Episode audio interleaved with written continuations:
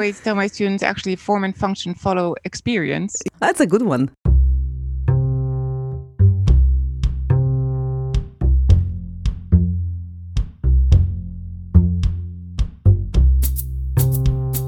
So, how do we start?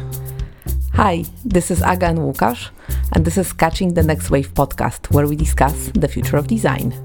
And much more.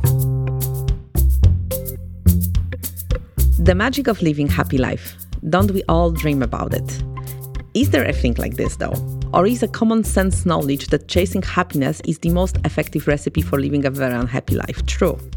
Anna Pohlmeyer is an assistant professor of the Department of Industrial Design at the Delft University of Technology in the Netherlands, a co director of the Delft Institute of Positive Design, and a board member of the Design Research Society special interest group on design on well being, happiness, and health. Fascinated by the interplay of people, design, and technology, Anna's transdisciplinary background combines studies in psychology at Humboldt University Berlin, a PhD in engineering at TU Berlin and the University of Luxembourg, and years of research and teaching in design. Before her PhD studies on prospective design of human technology interaction, she worked at MIT AgeLab on technologies that improve quality of life across the lifespan. Anna is one of the instigators of positive design, the scientific study of design for well being, and she keeps on advancing our understanding of positive and also negative effects on products on people's psychological well being. She studies how to design for good life and how to assess design mediated well being. Anna, so great to have you here with us today. Thank you so much for inviting me. Anna, interesting happiness. How did it start? It goes parallel to the trajectory of my studies and career. And Two decades ago, I studied psychology and was really focusing on cognitive psychology. And then I started human technology interaction, more cognitive ergonomics. And my first focus was really more in terms of human factors. So, very classic dual task paradigm. That was really popular back then, right? Well, it still is, and it still is very important. If you think about, for example, the automotive sector, um, you have to know how many tasks can you do next to the primary task of driving a car. If you have a secondary task like changing the navigation system or talking to a passenger, unwrapping a chewing gum, how distracting is it? So that's more human factors, very much related to usability issues. So all the buttons in the right places. Exactly. And then during my PhD, it shifted more into the user experience side and engagement and hedonic aspects. The book of phonology or Patrick Jordan, Design for Pleasure Products. So pleasure was really big and user satisfaction, but it was all still within this little realm of the interaction of a user, a user with a system, a technology. And I think over the years, so much knowledge was gained on how to design systems that are easy to use, that are also fun to use. But what about that are meaningful to use and that really have an impact in people's lives? So for me, that was really a logical step from focusing on usability issues into making it uh, pleasurable and then more the question of why do we have these systems and how do they affect our lives? And is it really about user satisfaction or is it more that the technology maybe doesn't have to be so prominent but can it be more a facilitator to our lives? So for me it was more a progression and i think in the field in general also in, in a way from ease of use efficiency to fun of use and engagement and now we're at a point where it's more about meaning and experiences and about human well being. So, from user satisfaction to human well being. And that makes everything much more complicated, much more complex, much more challenging. And that's why I embrace it. so during my PhD, I focused on uh, more hedonic aspects like aesthetic appreciation, for example, and emotional experiences. And then I really had the fortunate opportunity to come to TU Delft as an assistant professor to set up a research agenda and to explore is it possible? And if so how to design for well-being. So how do products or services designed artifacts influence our lives in a positive or also in a negative way? How can we design for it? And how can we assess it?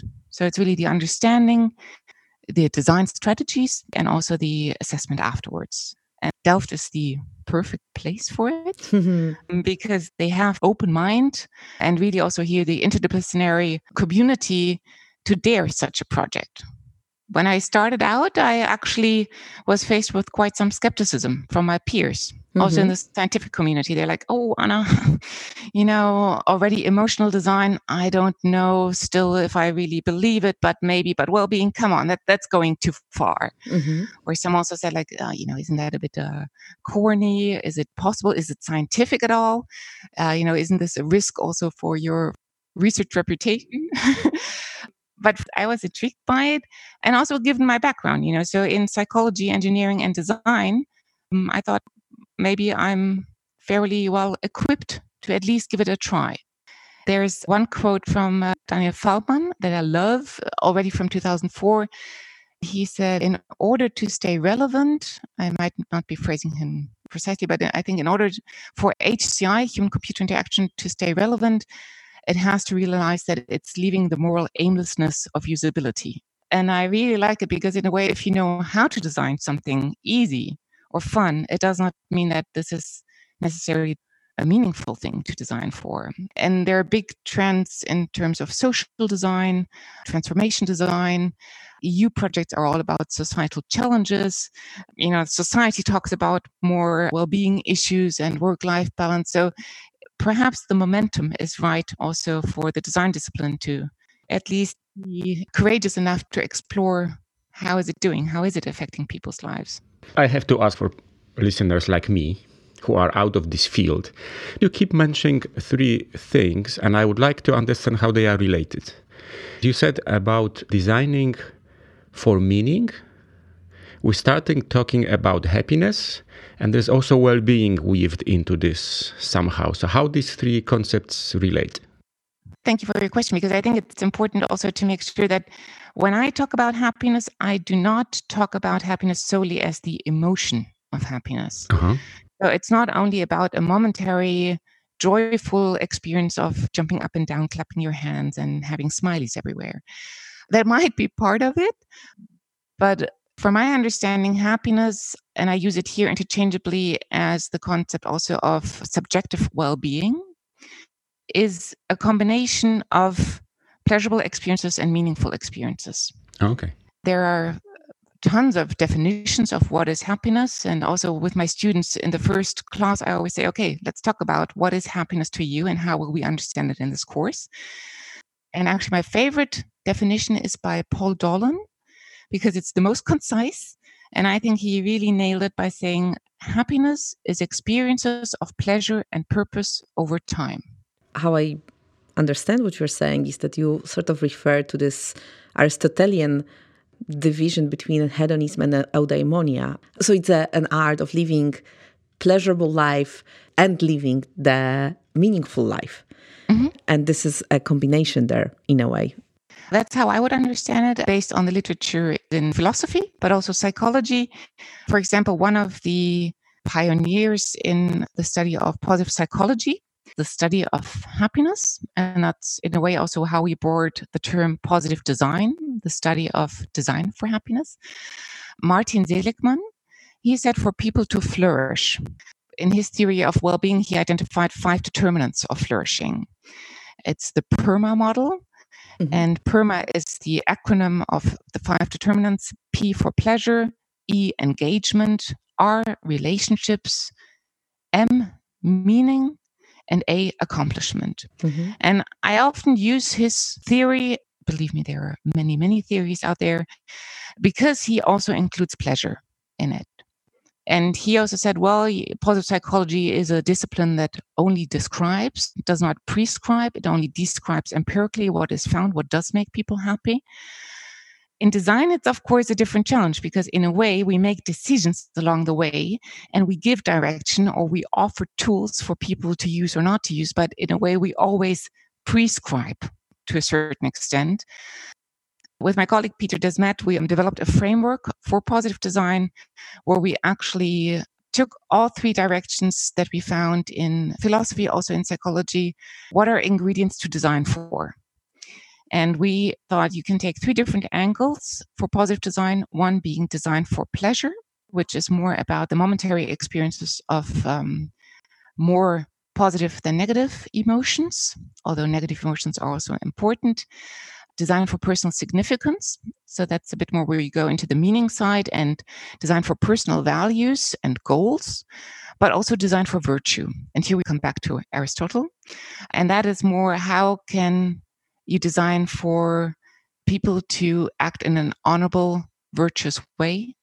And that is also more a question on a societal level. Mm-hmm. So then you think about what effect do I have with my behavior in society?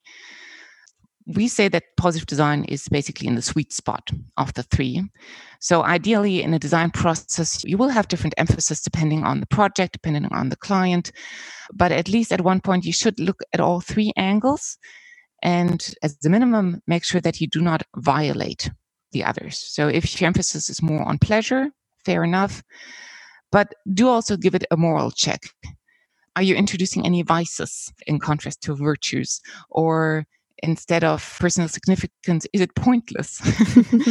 uh, or the other way around, if you focus on personal significance, is it also about perhaps societal significance? Or does it violate universal values? Or does it introduce pain that is not resolved in the short or in the long run? Mm-hmm. So these are questions we believe that people to a certain extent should ask in a design process. So here we enter a field of moral questions.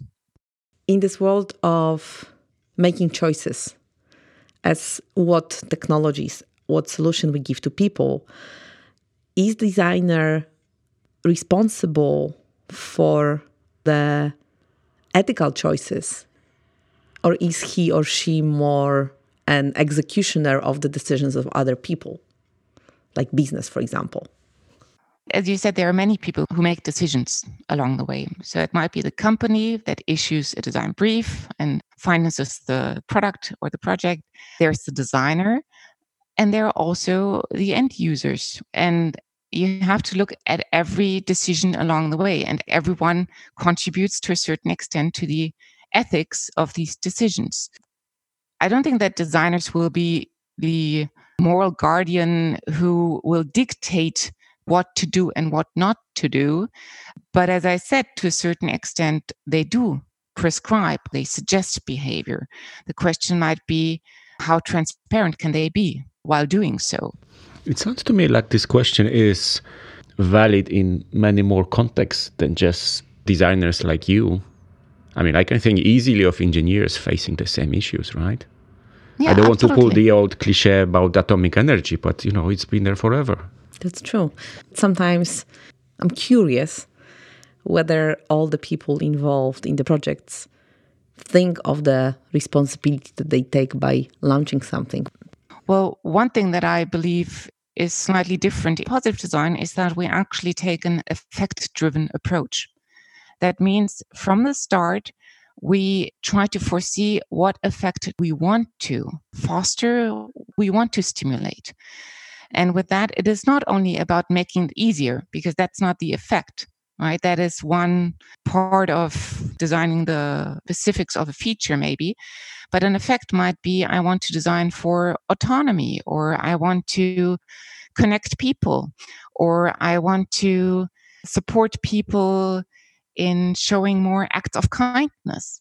So that should be the guiding vision in your design process. In general, in positive design, we say an umbrella term for all design or design research or design projects that have the explicit aim to stimulate people's well being. So that is already in the definition. And that should be guiding in your design decisions along the way. So that might also be a safety net to not be completely off. But of course, you also should ask the questions well, could this be used or might it also have some side effects that we do not want? Or what are other people, what other stakeholders are part of, of using this device or this project? Mm-hmm.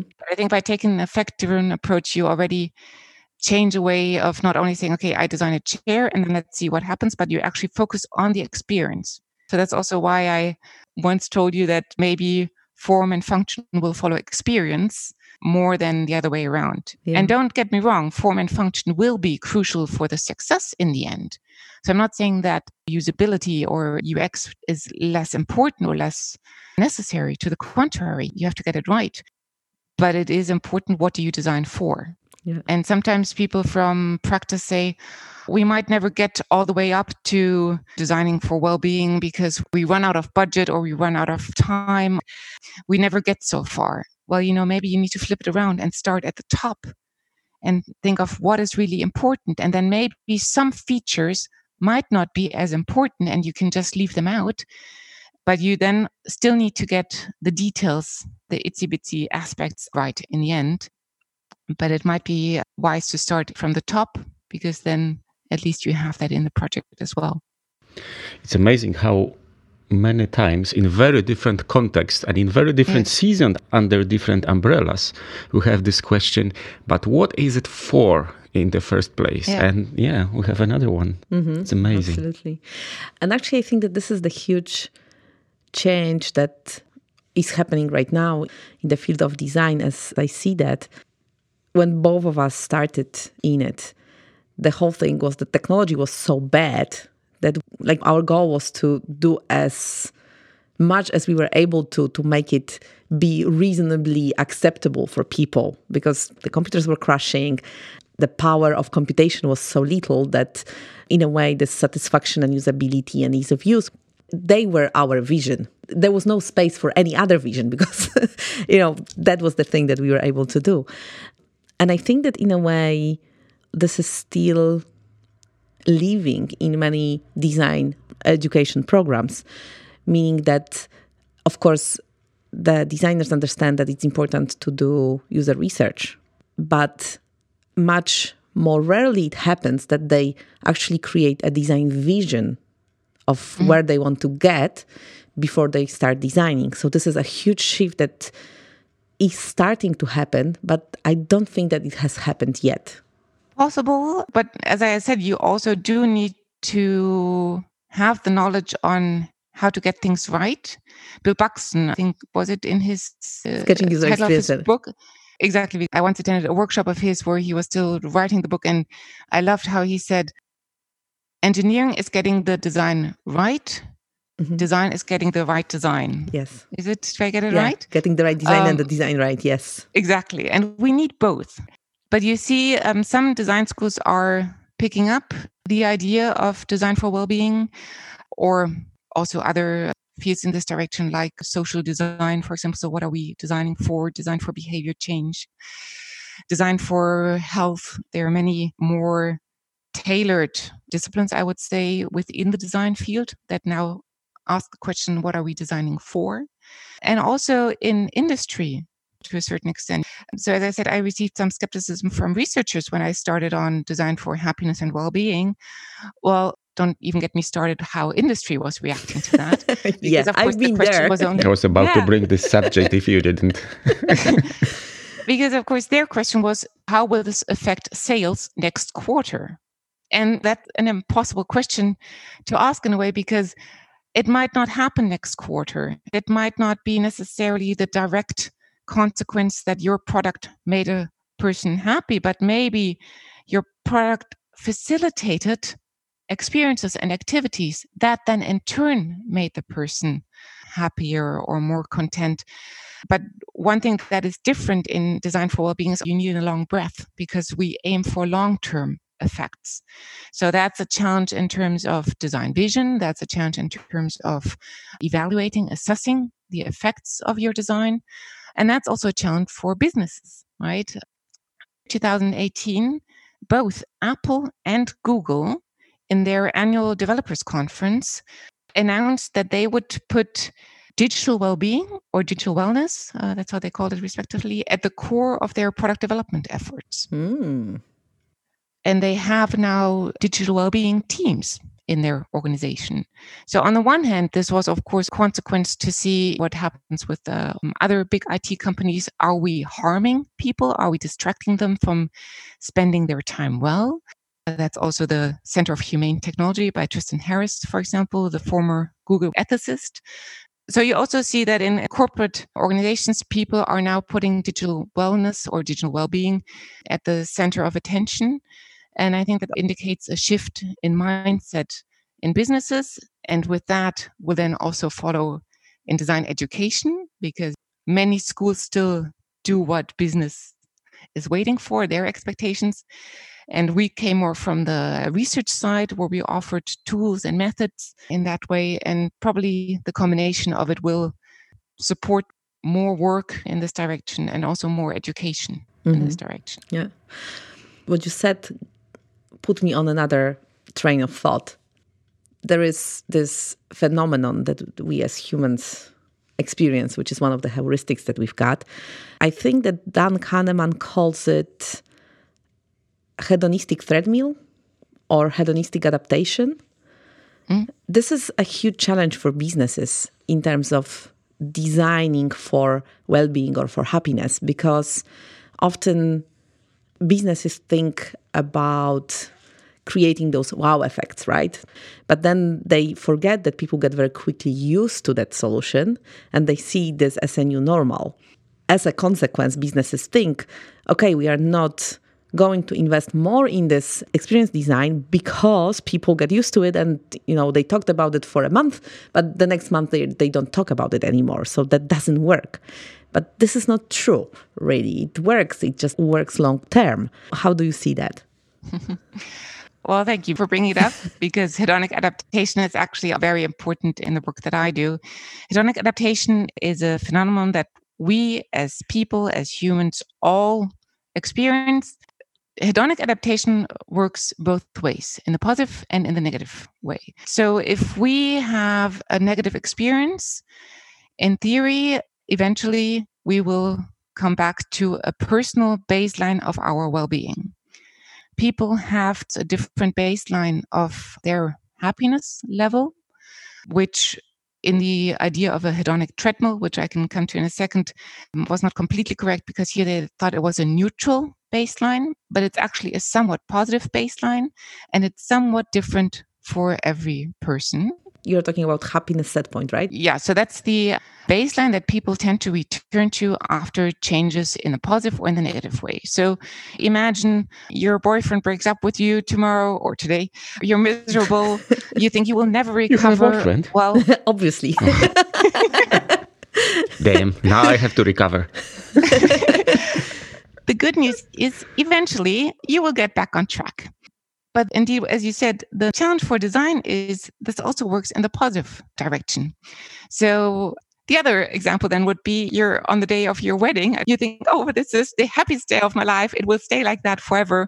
Well, actually, empirical data shows that the boost of happiness in a marriage lasts for approximately two years. And then you're back on your on your personal baseline level in that regard. And in the US, you start looking for a new part. yeah. Sorry, this will get cut out. Hedonic adaptation is a good thing because if we have a negative experience, eventually we will recover. We learn how to cope. We will learn how to adapt the change in our life. People who actually had a very bad accident and end up in a wheelchair, for example, research shows that a few years later they are back on their personal happiness level. However, this also applies to positive changes. So there have been some studies done with people who win the lottery. Lottery winners are not happier people, sometimes even to the contrary, if too much money changes their life and their relationships to others in a negative sense. But positive change can also be, as you said, a wow effect to a new product. So people think if I have a bigger screen, if I have a golden car, I will be happier. If I'm rich, I'm happier. Well, guess what? We also tend to adapt to these changes. It is a challenge to business because we tend to adapt to products more quickly than we do to experiences. So, as you said, that businesses say that we don't want to invest in experience, I would say ah, that's a wrong understanding of it because people adapt slower to experiences. Oh. This is actually one of the design strategies that I recommend in my work, trying to design for experiences rather than only for the material object of it. In fact, there have been studies done by Van Boven and Nicolaou initially with the experience recommendation saying if you want to increase your happiness, don't invest in new products, but invest in experiences. As a designer, you could say, oh, so do not design anymore. but actually, the studies, when you look at it, they had a little flaw in their experimental setup because they only looked in a the binary distinction between material acquisitions on the one extreme so acquisitions that we had for the sake of their materiality and life experiences on the other extreme, like traveling, like dining out, going to a concert, spending time with your friends. And while contrasting these two, experiences are more favorable for your well being. So I replicated the initial study by introducing a third condition because I don't think it's a dichotomy of material and experience in the extremes, but it might be a continuum. And on the continuum can be experience enablers, products that enable experiences, that facilitate it. And what I found was actually that experience enablers are more similar to life experiences, and both have a well being advantage to material acquisitions. Mm-hmm. So it's really the intention of the person when acquiring the product how do they see it how do they view it do they have a bike just because it is the most expensive the most flashy the lightest one so only focusing on the materiality of it or is it because for them this is a symbol of autonomy and freedom because they want to be more fit and want to be more active is the product a means for an activity. You are more probably successful, especially in the long run, if you design for experiences and activities because people adapt to it slower people can allocate more meaning to it you're less likely to compare it also to other products because experiences are more difficult to compare and they're less tied to a monetary value and they age more gracefully that's, that has also been found. They might be distorted to a certain extent, but the vacation you had 10 years ago, maybe it was crappy when you were there and things went wrong, but now it's very nostalgic when you look back and you think it was the greatest time ever. You know, that sometimes memory works in our favor. Mm. Also, the positive adaptation is actually good because it means that we want to grow, that we increase our expectations on how can we perhaps become a better person? How can we become more skillful? But if you apply the expectations to consumption, you end up in a hedonic treadmill or in a consumer treadmill. And that means you it needs to be bigger, faster, more expensive. You need to acquire more and more. And you live in material affluence, but it will not make you happier. It is bad for your bank account. It is bad for the environment. And it's actually also, in a way, detrimental for your well being. That is something where a designer, as a design discipline, you have to find how can I break out of this treadmill, out of this direction. One way is indeed to, again, look for how can you design for experiences? How can you aim for long term effects? How can you design for values? Because if it is meaningful for people, people will adapt slower to it.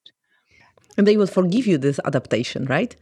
Because if it's aligned with how they want to see themselves in the world, they will stay longer with you because you amplify how they want to see themselves. Yeah, I fully agree. And that actually should be already part of the design process that you understand what are people's values. Can you support people in living the life they want to live? Even Seligman, he actually has a PERMA profiler because we need a little bit of everything. So we need a little bit of pleasure. We need a little bit of meaning. And he defines it as meaning in terms of uh, the greater good beyond individual interests, greater than yourself we need a little bit of everything, but people have personal preferences on what is important to them. So it doesn't mean that you need everything to the same extent. Mm-hmm. Here, you can design for character strengths. and character strengths or signature strengths, and that's the work of Peterson and Seligman again, means that people are very good at certain virtues, you could say. For some people, it's more important to be very kind. For some, it's very important to be fair. For some, to be socially responsible. So there are different virtues. Some are more about civic strengths. Some are more about emotional strengths. Some are more about cognitive strengths. And people have signature strengths in different areas. And actually, the one key to happiness might be to understand what are you good at and try to find different ways of living in line with these strengths and these values in different domains of your life. Mm-hmm. If, for example, fairness is one of your strengths, then maybe you should become a lawyer or a judge. If kindness is important to you, then maybe caretaker or salesperson could be a good profession if you if love for learning is and curiosity is important to you then maybe research could be a promising path. So it's a lot of understanding what is important to me and how can i live the life that is important to me. When you were talking i was kind of having this business client of mine in the back of my head saying, Yeah, but we design for everybody. How can we choose the values and the virtues if we are supposed to aid 5 million people? How would you approach that?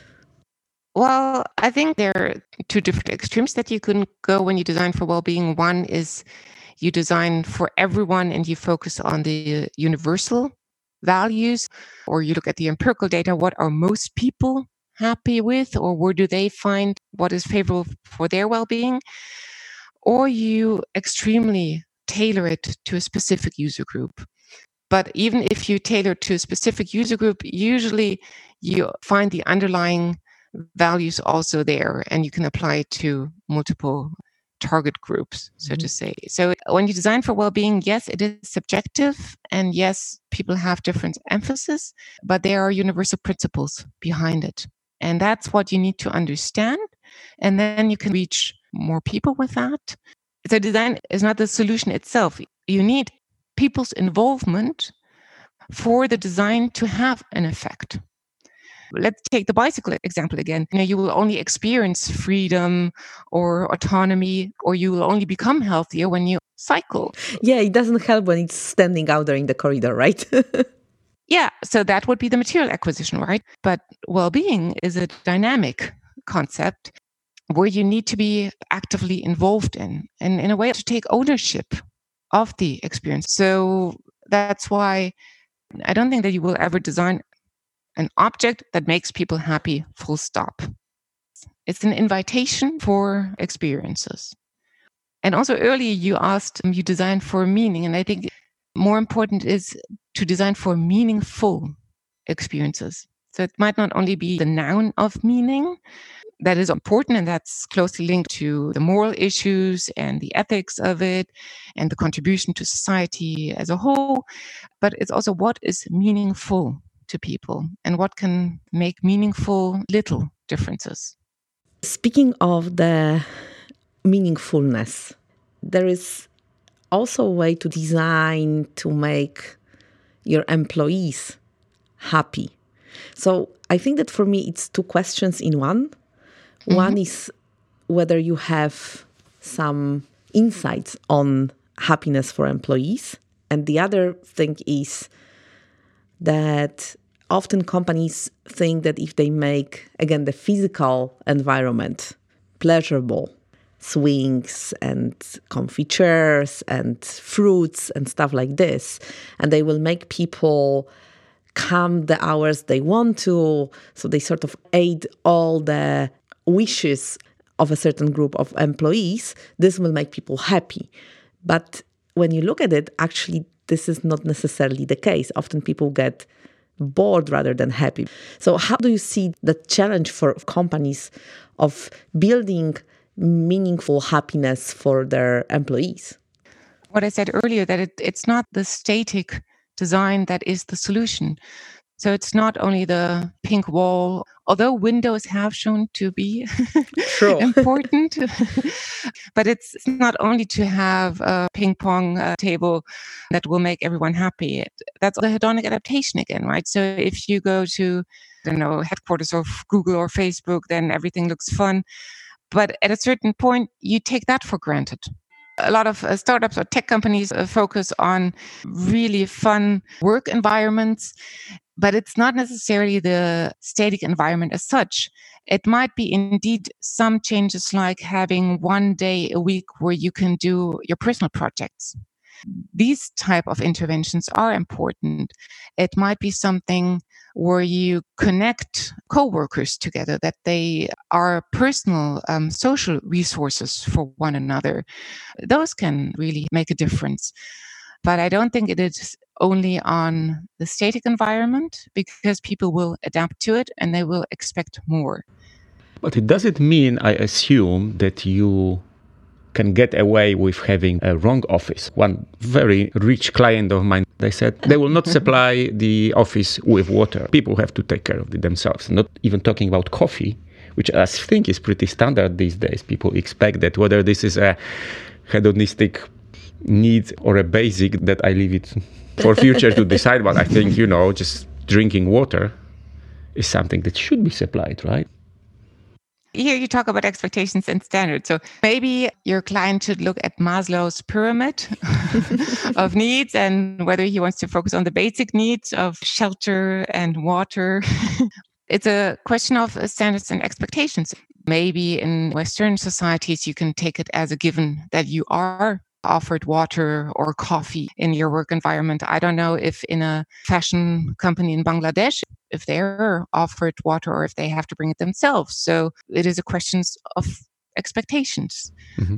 Of course, if we are fortunate enough to live in a safe workplace where we are offered the basic needs, as in Maslow's pyramid of maybe water and shelter, I don't know if coffee was in there. Um, oh, in the Netherlands, definitely, right? Oh, yeah. yeah. no work without coffee. but if that is already secured, then you can think of more higher order ways to foster well being. And that might be the social connectedness or the self actualization in a way, as you said earlier, that people in the old days were happy when technology worked at all, or if they did not feel completely stupid on how to use it. So they were grateful if it was usable. That was back then almost like a satisfier. The better it was, the more satisfied people were. I'm referring to the Kano model of user satisfaction. Now you can say that a must have requirement. So you're not really going to delight people by saying, well, it is actually usable. They take that as a given. Now mm-hmm. it's more, is it useful or is it meaningful? What do I get out of it? That eventually might become the next must have requirement. And I think that's why now big companies like Google or Apple think of okay, it's not only that it's easy to use, people have higher expectations on the product. That's why more companies now think about social responsibility. And we talked about what can research offer, what is business asking for, but actually society is asking for it. And not only because we have societal problems, but also because expectations and the voices of consumers and end users are getting louder and asking for different things. We talked a lot about designing for pleasure and for hedonistic needs and for activities. But not every design should be smoothly positive. Mm-hmm. Actually, having a little bit of trouble along the way mm-hmm. is something that's desired because then we appreciate the end much more. How do you see this as a part of experience design process? Nice that you bring it up because in the beginning I said we gained so much knowledge from the early days of usability and user experience that now we are capable to take the next step. That being said, it does not mean that the design guidelines that applied for these fields necessarily apply one to one now in design for well-being. Because, for example, efficiency might not be effective at all. Mm-hmm. Maybe you need some friction, maybe you need some inefficiency. Inefficiency can be quite beautiful. Also, what you said, appreciation is important. So, coming back to hedonic adaptation, a lot of my work focuses on slowing down hedonic adaptation and getting people to notice what is good and perhaps even being more grateful, being more aware. And one of the things is appreciation. Sometimes we only appreciate things when we don't have them anymore. So, for example, again, imagine your boyfriend breaks up, you're heartbroken, and suddenly you love him so much. or when we're sick, we suddenly realize how important health is. Or when your phone breaks, you realize, oh no, I should have done the backups. I should have treated it better. I should have gotten the protective case. I actually used the idea of mental subtraction, something that was found in psychology, in design.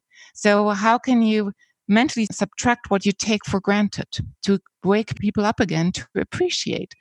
We live in an economy where you say the consumer is the king, the client is the king. Do you say that? Der Kunde ist König in, in German. Or you say service everywhere, every time, everything should be available and it should be efficient. Well, how about rejecting service? So in one project I did, we actually had a little of critical designs. Uh, we did a array of project to, to design for savoring, to cherish the moment, to be in the moment. And we hacked Senseo coffee machines mm-hmm. for the simple reason that it was hackable. We wanted to change the ritual of coffee drinking. One was that we implemented a random seed that every what was it, 10th coffee was rejected. it is, of course, important that you communicate the design in such a way that the user does not think like, oh, the product is broken. What a stupid product, or I don't know how to use it. So it needs to be clear that this is on purpose. And uh, you had two ways to get your coffee. Either you had to engage in a little game where you had to crack a code, so you had to invest a little bit of effort, or there was another button that you could press for one minute and wait and envision, anticipate the taste of the coffee. But you could not press it and then go to the restroom and come back. You need to stay there, wait for one minute, keep the button pressed. And that is not efficient. That's not delivering the service, but it might be needed to uh, wake people up again to appreciate it. We had one project by Lisa van der Merwe, a design student, and now she graduated, who designed in a course that I did on design for savoring, a tea mug for drinking a warm beverage in the morning. And rather than for efficiency, coffee on the go, uh, you have the lid on top and you have a cup holder on your stroller or in the car or whatever. She designed tea shell. It looks like a shell that you have to hold with both hands. And it does not have a handle you cannot do anything else. So you cannot multitask because if you take one hand away, it loses balance and it spills.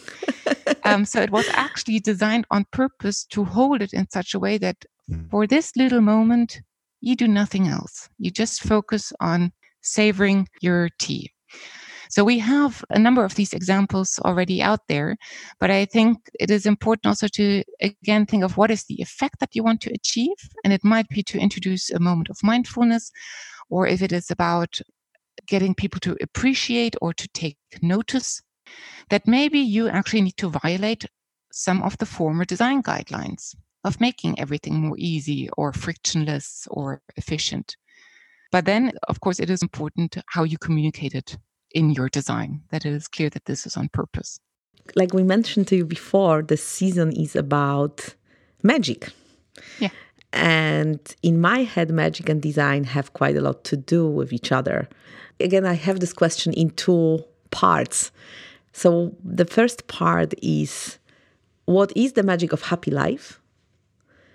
And the second is what is the magic or like how can design be magical when delivering or helping us to live a happy life I like the second part of your question because sure. I I'm not an expert in magic by any means, but when I think of magic, I actually think more about magical.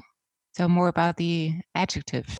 So what is a magical moment? A magical moment might be something extraordinarily beautiful. For me, oftentimes that is something that is actually more ordinary than extraordinary.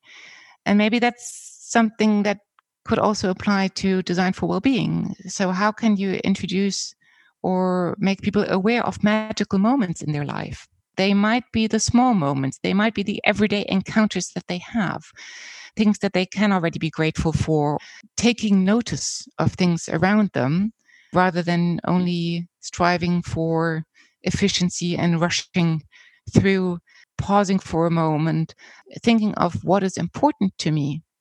Perhaps having designed solutions that offer them ways to live a life that is more pleasurable and meaningful to them, that aligns more with their values, that might align more with values that we share in our society. I think that could be quite magical. Like this conversation. Yeah. If you were to think about either the most magical moment in your life or perhaps the most magical design that you've ever seen, what would it be? The most magical moment in my life, I could not point a finger to one moment. It's the small encounters that I take in.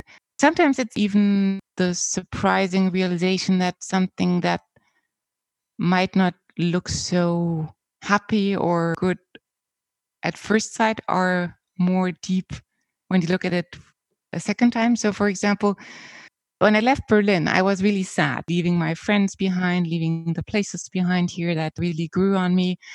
And then I realized, wow, being sad actually means that this is important to me, that I care about these people and that these people care about me. And then I thought that being sad is so beautiful that it made me happy again. yeah, so it, it, was a magical um, transformation. Yeah, it was a magical transformation in a sense. So I don't know. I don't strive for the big things, but it might be magical moments. Like, I mean, this work fills me with a lot of pleasure and meaning. Sometimes, if a student comes up to me years later and says, Your course or your work had such an impact on me as a designer, wow, that oh even now i get goosebumps from that. You know that that moves me. So i think magic moments are the ones that move me and they're oftentimes triggered by other people and i hope to give back to other people to move them. If you were to recommend a magical book for designers what would it be a magical book for designers well there are some classics that age gracefully. One of them is Don Norman's design of everyday things. The other being Victor Papanek's design for the real world. They're actually more contemporary now than ever before. Hmm. From psychology, oh, oh, there's so many. I really enjoyed Daniel Kahneman's Thinking Fast and Slow. A good primer on positive psychology is The How of Happiness by Sonja Lyubomirsky. And your personal favorite? Ooh, I have to choose? Yeah. Terrible, One. right? We are awful in that sense. No. I cannot choose a book. so, in a sense, you are saying just stay curious and absorb anything. In a way, I'm like a, a sponge. I like to absorb everything, be it what I just witness in everyday life. What do I see on the street? What do I hear people talk about? You talk about magic, maybe it's good to think about a speculative design. What futures do we want to live in?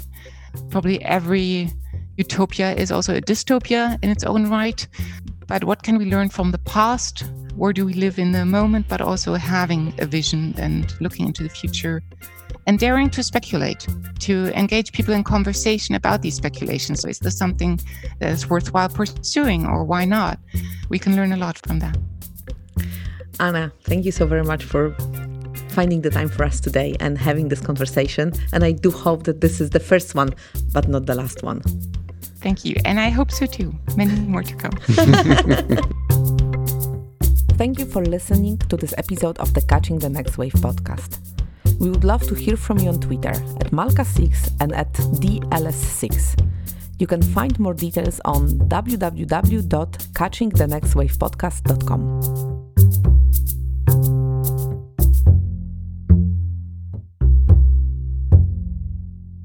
So, how do you define magic?